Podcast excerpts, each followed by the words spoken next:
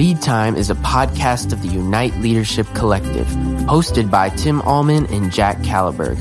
Lead Time taps into biblical wisdom for practical solutions to today's burning issues. Each podcast confronts real time struggles facing the local church in a post Christian culture. Step into the action with the ULC at uniteleadership.org. This is Lead Time. Happy day. Welcome to Lead Time. Uh, Tim Ahlman here with Pastor Joe Beran. And today's topic little bit of clickbait, I'll be honest with you, Joe, is uh, based on a best practices in ministry, a BPM presentation that uh, Pastor Joe uh, from Bethlehem Lutheran in Santa Clarita, California, uh, also a former vicar with me, uh, honored to spend a year with him here at Christ Greenfield.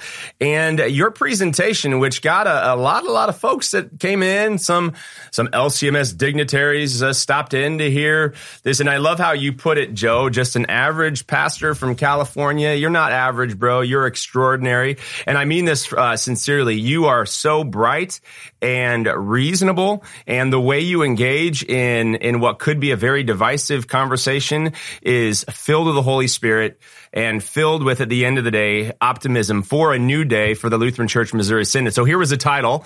Will the LCMS be gone by 2041? And the answer, the survey says, Joe?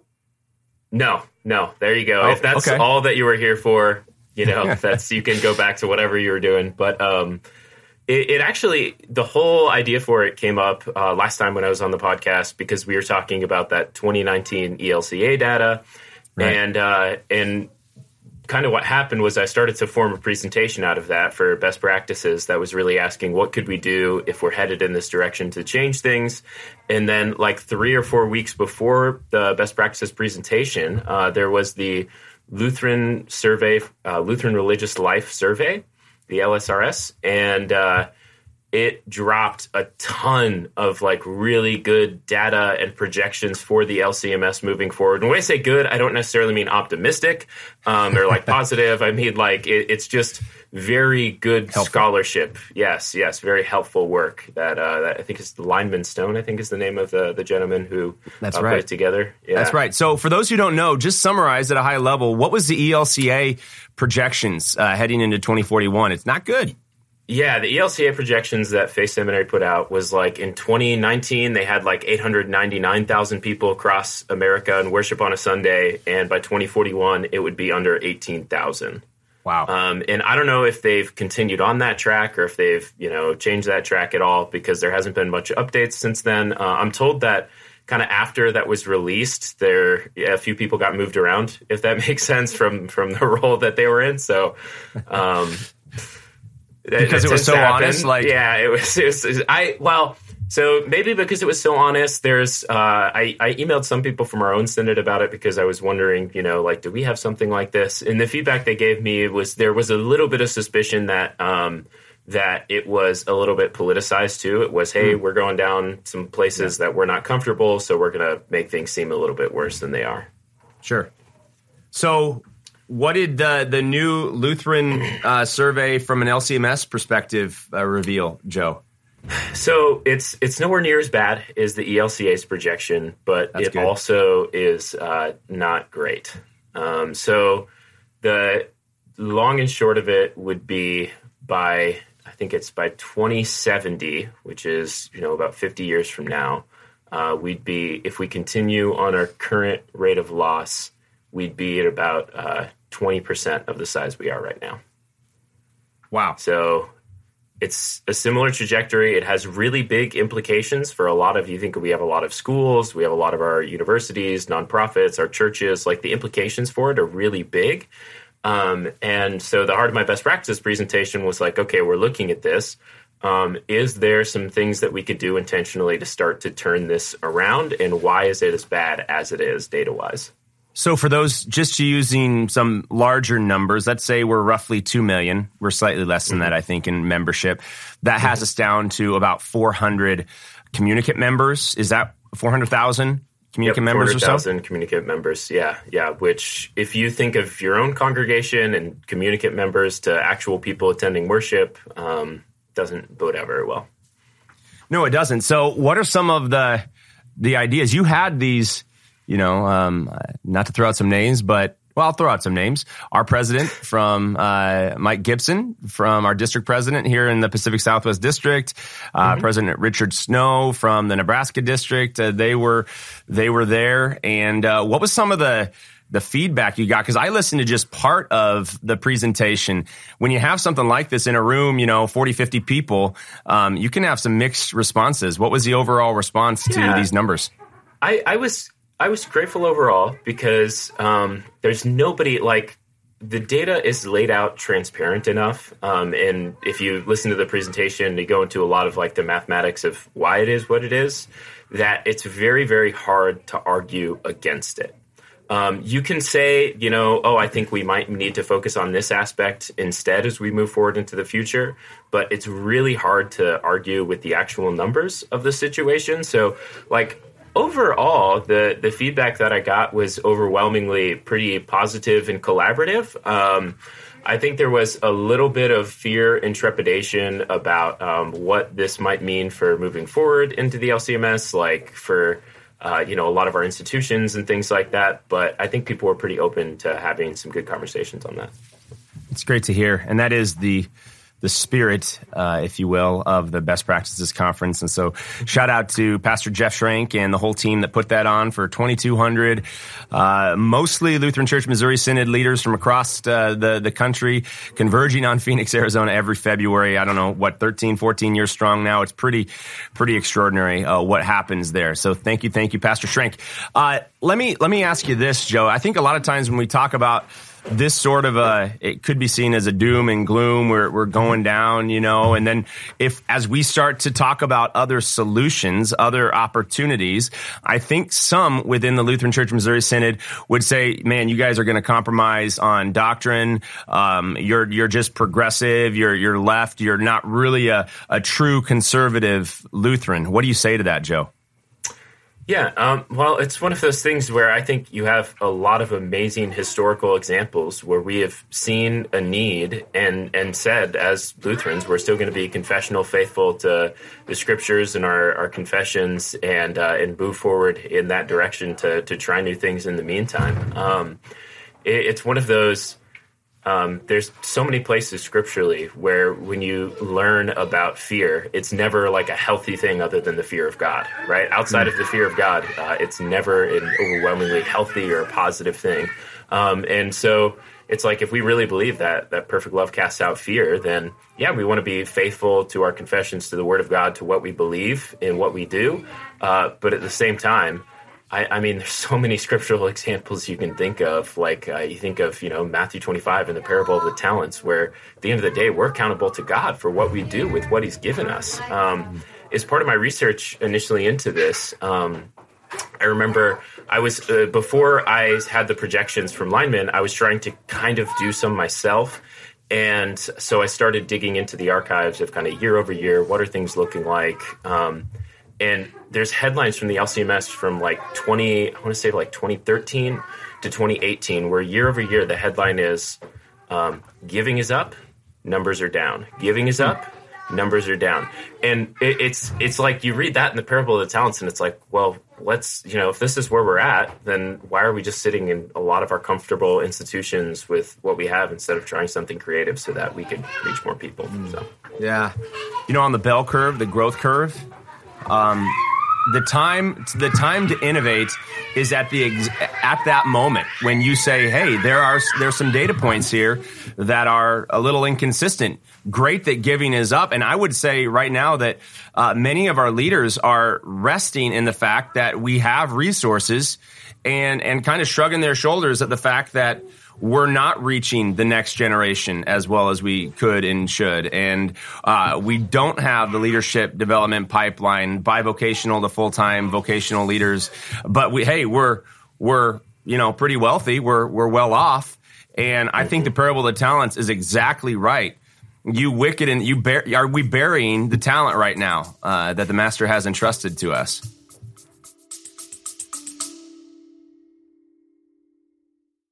Hey, you. Yeah, you listening.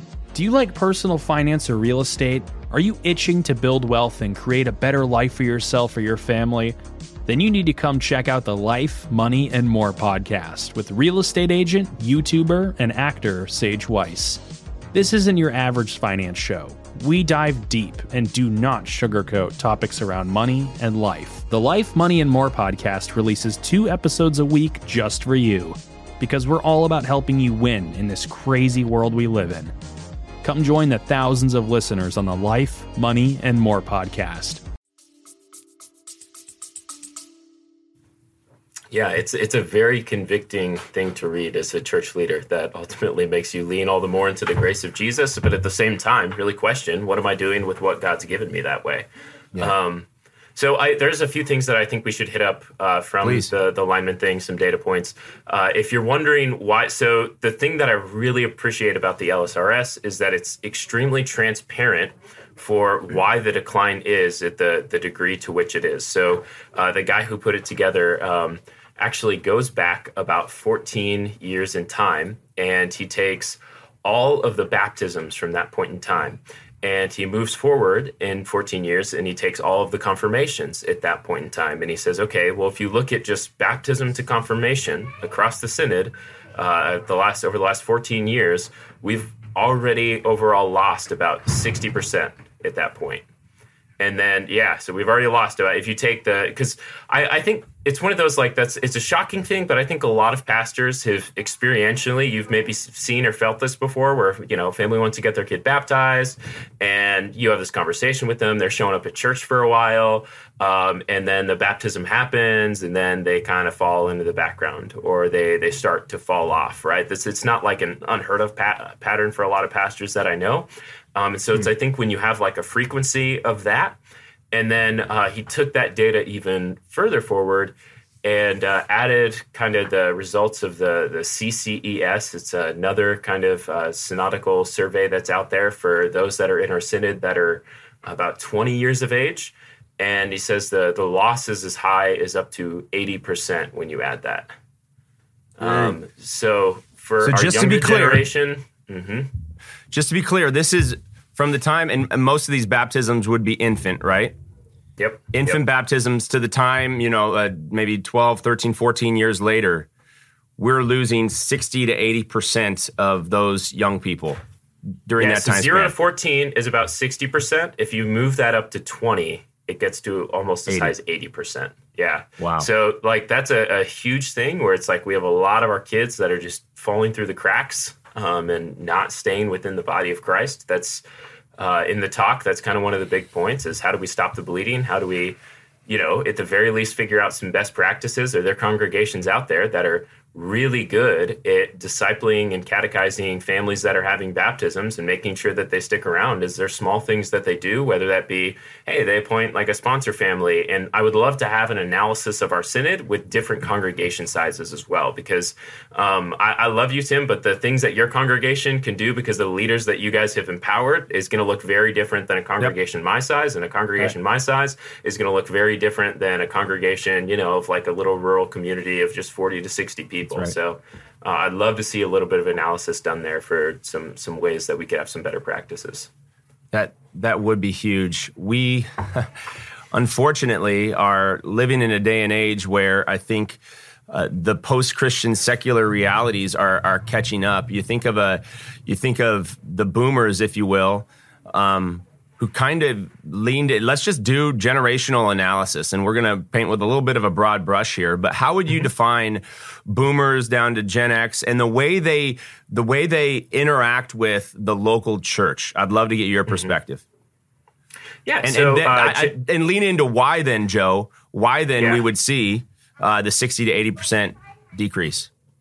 Yeah, so um, boomers and boomers overall are, are fascinating because boomers are uh, by and large generally have been very much institutionalists. So a lot of high respect for institutions whether that be uh, political party affiliation or uh, elks lodge participation or kind of collective community things like that Um, with Gen X and Gen Y, you start to see that uh, starting to fall a lot. And by the time you get to uh, millennials like myself, it, it's just we can't stand institutions. There's a lot of anti institutional trust. And uh, also, there's just uh, not a lot of participation in community based things for millennials. And so, um, you know, like for our generation, it wouldn't surprise me if there's a lot of millennials out there who they might regularly listen to sermons, they might regularly be praying, but they are not plugged into an actual congregation. Um, mm. Sociologically, I'm not sure the explanation for that phenomenon. I don't know if it's just like the technologies that we've used have molded us or what the, the real explanation is for that. But um, it is interesting how you see these things play out, where it's like to a lot of people that you'll talk to in my generation, um, the idea of like, hey, we need to build a bigger building as a congregation um, is is kind of crazy. It's like you already have a building that that for a lot of churches like isn't doing anything six days a week. And hmm. especially mm. like if you're in like an LA context where there's like homeless people around you and they don't have a, like a roof over their head, and you're a church and like like Jesus like is called you to serve. Like there's a lot of things like that that uh, for my generation they just have trouble really syncing up like how these things line up. Uh, mm. But yeah, the the eighty percent for younger generations, I, I, think you're pretty honest. Where um, oh, this is the other piece of data actually that is pretty big on this. Our our, our synod did a really beautiful um, millennial study a couple of years ago. And one of the things that they found is the drop off rate in millennials directly parallels a drop off rate from the baby boomer, boomers in the 70s and 80s. So in the 70s and 80s, there's a drop off about 30, 40% of baby boomers. Millennials kind of sees that same parallel. So it shouldn't be a crazy surprise. Gen Z, you're kind of seeing a similar reality as well. Wow. And that's just building on it on itself generation to generation on the decline. Yeah. So uh, uh, David Kinnaman had a book. It's kind of older by now, I guess. Um, Unchristian came out in yep. like the late two thousands. Yeah, yeah, and it talks a little bit about this. And Barna's done a lot of research on this, where it's like the one of the biggest factors for millennials that did stay participating within the body of Christ um, after college um, was that faith was a daily active uh, faith had a daily active role in conversations in their household like it was seen as something very significant um, for a lot of younger kids it's one of those like okay i know my parents go to church on sunday but i don't see why this is actually important for me i don't get why it's so important to them really so let's get to some solutions from your perspective and from the presentation. The first solution yeah. you say is stop the bleeding. What do you mean by that? Stop the bleeding. Yeah, yeah. Uh, well, it's it, it's just what we talked about, right? Where it's like if we're losing like eighty percent of our kids before they even get to the age of twenty, we got to do something about it. And and I think the from like a data perspective, the the best thing we could do is is to see are there pastors and churches who are nailing this that we could learn some things from and, and give some better practices to our people for moving forward on this.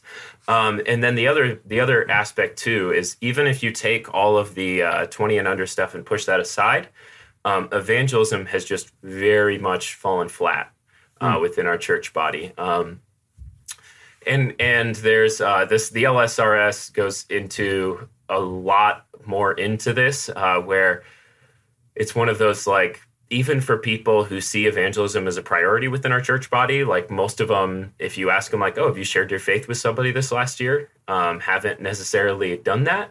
Um, and it's one of those, and I think a lot of times with evangelism for our people, we treat it as an extremely intimidating thing. Like you have to be like the Bible answer man because somebody's going to ask you like, well, what about, you know, carbon dating facts or what about like, like they're going to dig into these aspects so that you're just, I don't know that I'm equipped to answer that. And, um, I always love for evangelism the way that you see Jesus call his disciples because it's just like, hey, just come and see, right? It's very invitational. It's just come and see. Um, so the LSRS points out that for every 15 adults that we gain in the LCMS um, due to aging out and also due to uh, just people leaving the church body, we lose about 20. So wow. year over year, yeah. So that's very problematic as well. So stop the bleeding. The big two things would be what can we do to make sure that we are better at uh, retaining, keeping our youth and young adults, and then how do we uh, kind of encourage and move our people uh, and even our pastors more proactively towards evangelism and invitation.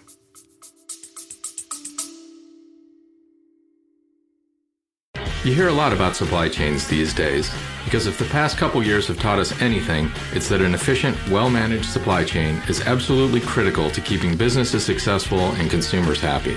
I'm Will Haywood and I host a podcast called All Business No Boundaries, where we talk about supply chains how they work, what happens when they don't, and the innovations that are redefining what's possible in the world of logistics. Join me for insightful interviews with thought leaders and industry experts. We discuss how optimizing supply chains can break down the barriers that are holding businesses back. That's All Business, No Boundaries by DHL Supply Chain. Listen and subscribe wherever you get your podcasts. I'll, I'll summarize what I heard you say, and I agree. We need deeper, more robust catechesis in our homes. Yes. Um, and catechesis sounds like a that's just instruction in the faith. Uh, from you can use Luther's Small Catechism, the new annotated large with lar- commentary large, whatever you want to use. But the more conversations that we're having about Jesus and mm-hmm. his role right now in the world, God's work in the world with our kids who are seeing the world unraveling, the more conversations around dinner tables that we're having, um, the, the better it's going to be. And then are our pastors and churches equipping? Are they really viewing themselves as equipping the saints uh, for these conversations, or are they a one stop shop on a Sunday for word and sacrament? I think this is the time for 24 uh, 7 discipleship formation, especially rooted for moms and dads uh, shaping the hearts and minds of their kids. Anything more to add on that, Joe? No, you you nailed it. And what a time to have the technology to do it in ways that you know right? Luther couldn't even dream of. This idea of like, no, you could actually have incredible instruction digitally and have videos that families could pull up and watch together, and there's a lot of opportunity out there for it. So, amen, amen. And then the second thing is Luther's doctrine of vocation, and how do we connect? Uh, you know, evangelism to our various vocational offices and not in a scary way, but in a very, a very storied way. Like this story has just captured me.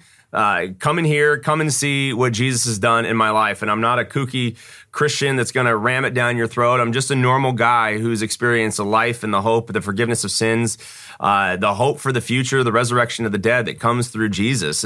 Are we having, are we setting up in a variety of different vocational spaces those conversations? So if we focus on catechesis and evangelism, you know, best best practices highly contextual then that's going to look different uh, depending on where our churches are located but i think that gives us the best chance to uh, to change this curve. So stop the bleeding is one and then you say something that's a little bit counterintuitive and i'd love for you to lean into this. You say yeah. we should start more churches. Start more yes. churches. Our churches yes. are closing. They're declining. We don't have enough leaders. Start more churches. What yeah, so this is a fascinating one um, because as I was like trying to figure out, like, okay, what are things that have been proven to be helpful? Um, there's a decent amount of data out there that show that for some reason or another, new church plants are a lot more effective at evangelism and inviting people that were previously unchurched and not connected to the body of Christ. Um, so I lean heavy, heavy in this that whole in this whole section by uh, into a work by uh, the Texas District President Mike Newman, and uh, and there's a few like major studies out there that have shown that a well equipped, and that phrase does a lot of heavy lifting because um, I talked to some of our church planners before my presentation. I forgot to throw this in. Um, and well equipped is not necessarily where we're at with a lot of our church planners in the LCMS. We could do a little bit better in terms of uh, equipping. Um, but well equipped church planner uh, will generally have a, a, church on average of about 250 after about four or five years, and of that of that amount, um, usually about 40 to 50 percent would be previously unchurched people, which is mm. incredible. Um, mm. And so, um, Newman, if I totally suggest you read his paper uh, on this in the Lutheran Society for Missiology, because uh, he has some like really crazy prescriptions. But the one that I really latched onto that I wanted to share was uh, this awesome prescription that he has, where he says, "What if we got 20% of our church body, about 1,200 of our churches, we broke them into groups of three, And we said, we're to have you three get together and start uh, either two new churches or two new preaching stations over the next decade. So, historically in the LCMS, I don't know if you guys have ever gone into this in the podcast, there was something regularly called preaching stations. Have you heard of this? Yep. Yeah. Oh yeah. Yeah. Yeah. Where it would be, it would be, you'd have somebody who would, uh, traditionally, this wasn't even necessarily a pastor, I think. I think you would sometimes have people in this office called evangelists who would participate right. in this, um, mm-hmm. that would just go somewhere. They'd have a few songs, hymns, preaching the word, and would let that start to slowly draw and bring people to the point where once it was at a certain kind of momentum, a momentum, hey, we're going to start a church. That's we're going to plant. So um, within our history, this used to be very much the norm and the expectation that if you are a church in the LCMS, you're doing this. Every church has that responsibility. Um, it's not until you get into kind of the the 60s and 70s where all of a sudden kind of something shifts and instead of church planting being seen as a responsibility for every congregation, it starts to get seen as, oh, this is a district, this is a synodical thing, and be- becomes less and less frequent. And church planters have to be, you know, very professionally grade guys, and uh, things really start to fall off from there. Man, I would love to explore, and this is what the ULC Unite Leadership Collective has been down this path for a while. The Office of Evangelist. Have you heard of Tony Webb? Um, Joe? The name sounds really familiar. You're going yeah, yeah. to. He's going to yeah. be working with our district uh, to talk about uh, the GSE process of church planning. It's the gather, shepherd, elder model. And uh, so you have the gregarious extrovert, the one that just serially loves to gather people, whether it's at their home or some meeting place. They're just they're just people magnets.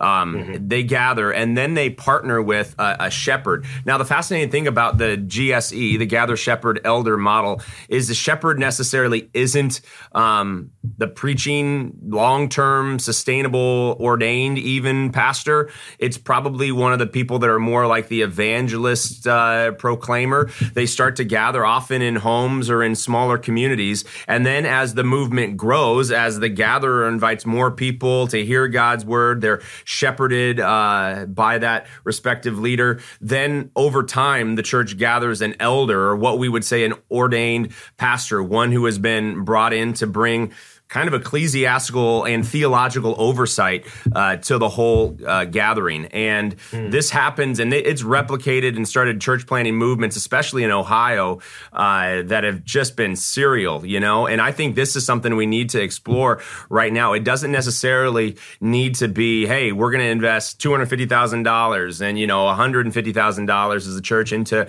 one leader. Um, it, it needs to be more of a team approach. And from what I've seen, the Gather Shepherd Elder model um, has some serious serious legs, serious potential. Uh, any thoughts on that?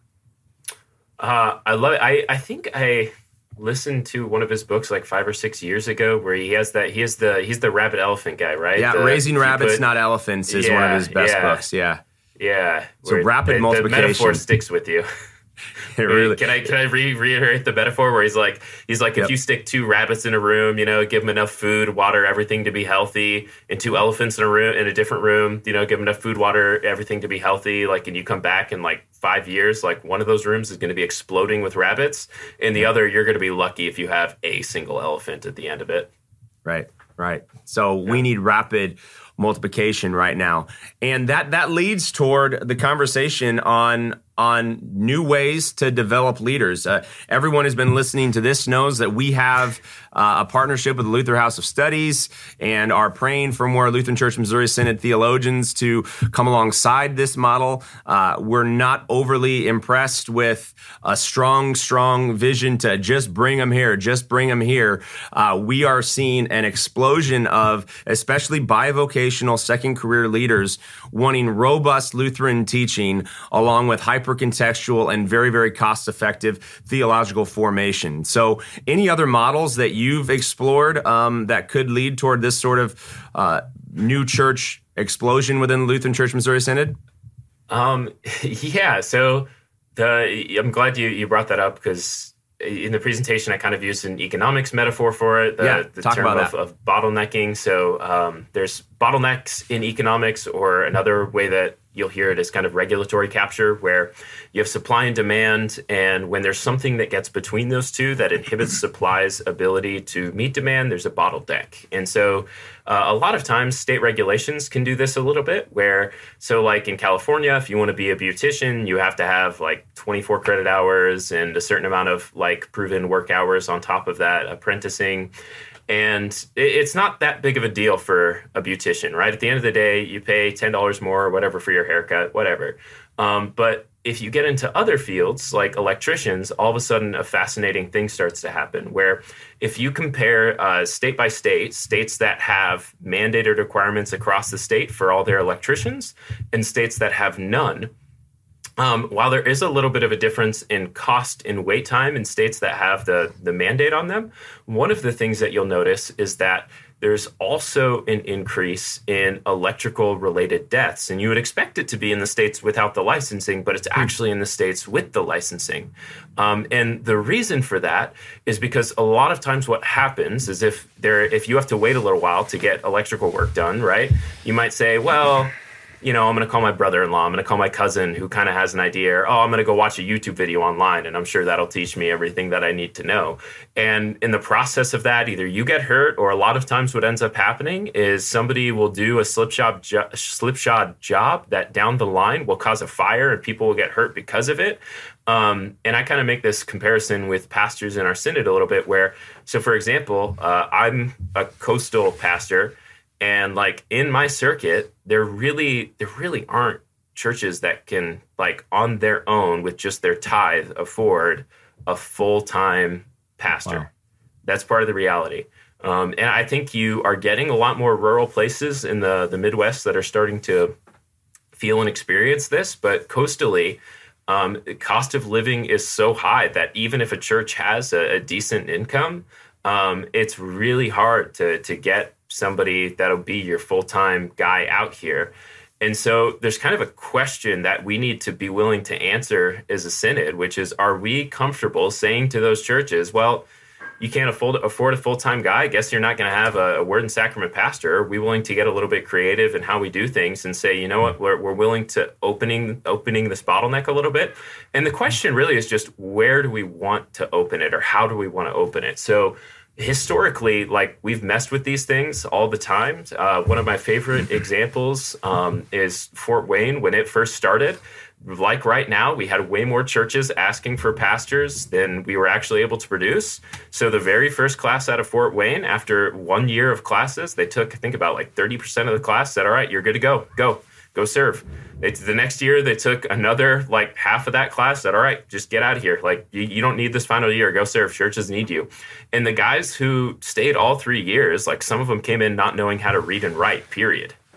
So we we had a mindset where we historically have been willing to say we will lower that educational barrier a little bit. I like our high educational barrier. It's good to have robust high theologically trained pastors, but there's other yes. barriers as well. There's fiscal barriers, like you talked about. There's uh, temporal barriers. You're committing like three years of your life along with um, all the other responsibilities you have. Uh, there's travel barriers for a lot of our methodologies, where currently for every single stick, like you are going somewhere for some amount of time. Um, and so, yeah, we should be able and willing to ask ourselves: Are we willing to change some of these so that we could help uh, our churches who really cannot afford a pastor to have a pastor and so that we can have enough pastors to really try some new creative things. If we want to start planting churches or if we want to start some new new things then we have to raise up enough guys to do that. What must be said based on the Fort Wayne being the practical seminary for a season and the one or two year experience is there was no other method for delivering theological formation at a high level. Mm-hmm the internet did not exist.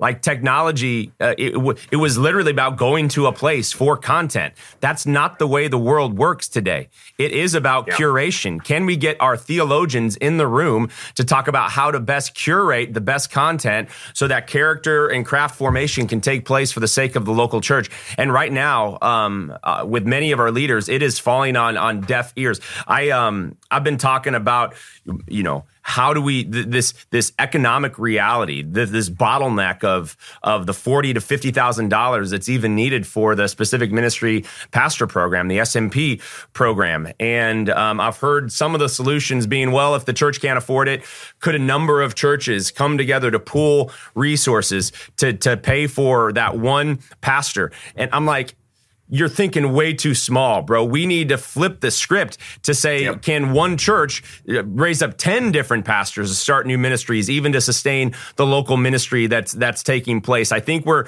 we're coming from, we think that our churches are healthier than they are and those who have the ability to influence formation are are kind of just well here's this is all we got right now. And for those of us that are exploring innovative innovative ways i think we get put into a corner to say no you're being unfaithful. Actually if folks like us don't sound the horn right now we'll continue on this decline and it will be very very unfortunate. I'm telling you let me we have never had joe in the 10 years i've been a pastor here at christ greenfield more robust conservative, confessional, con- centered in the Lutheran confession conversations than we're having right now.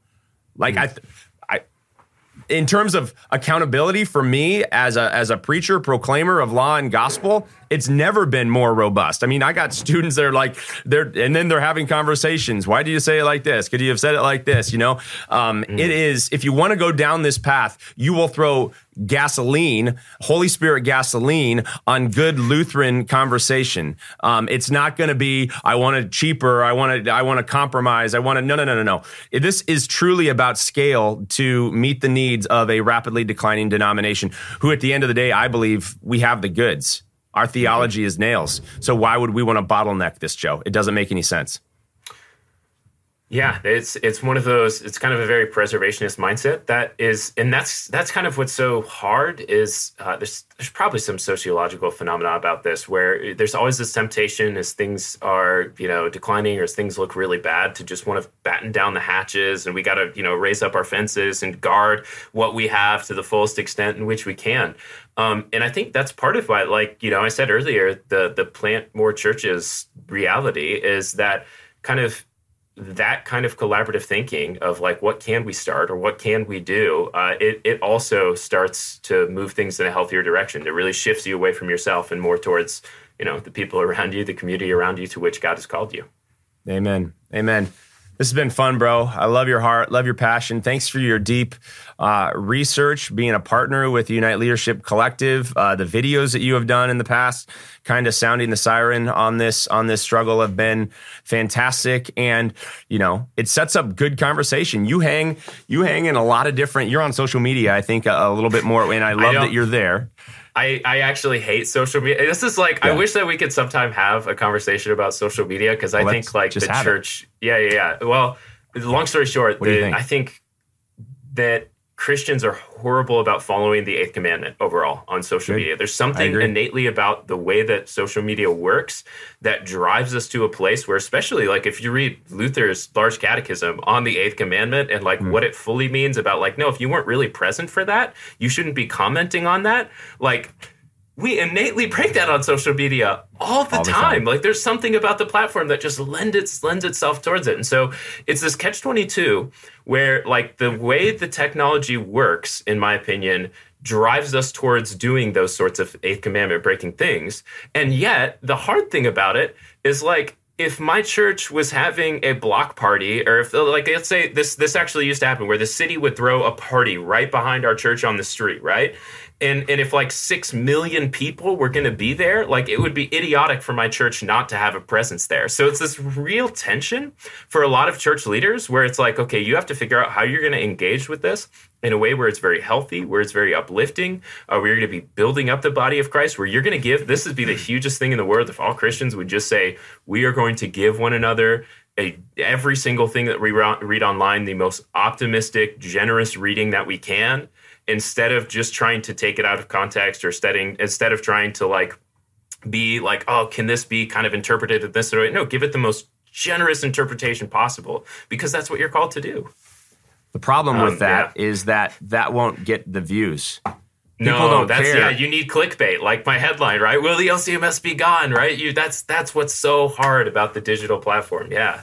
Right. Unless there's fear and disagreement, conflict, people don't people aren't gonna. It's too vanilla. It's you know too mm-hmm. mundane. Uh, this is it's been built on division social media is built on separating me sociologically, better looking, whatever. You can go how that's impacting our kids, what I have, to how right I am theologically. It, it is very, very polarizing. And I pray, and we're, this is why we're trying to set up conversations with people that we can honestly disagree with here on lead time.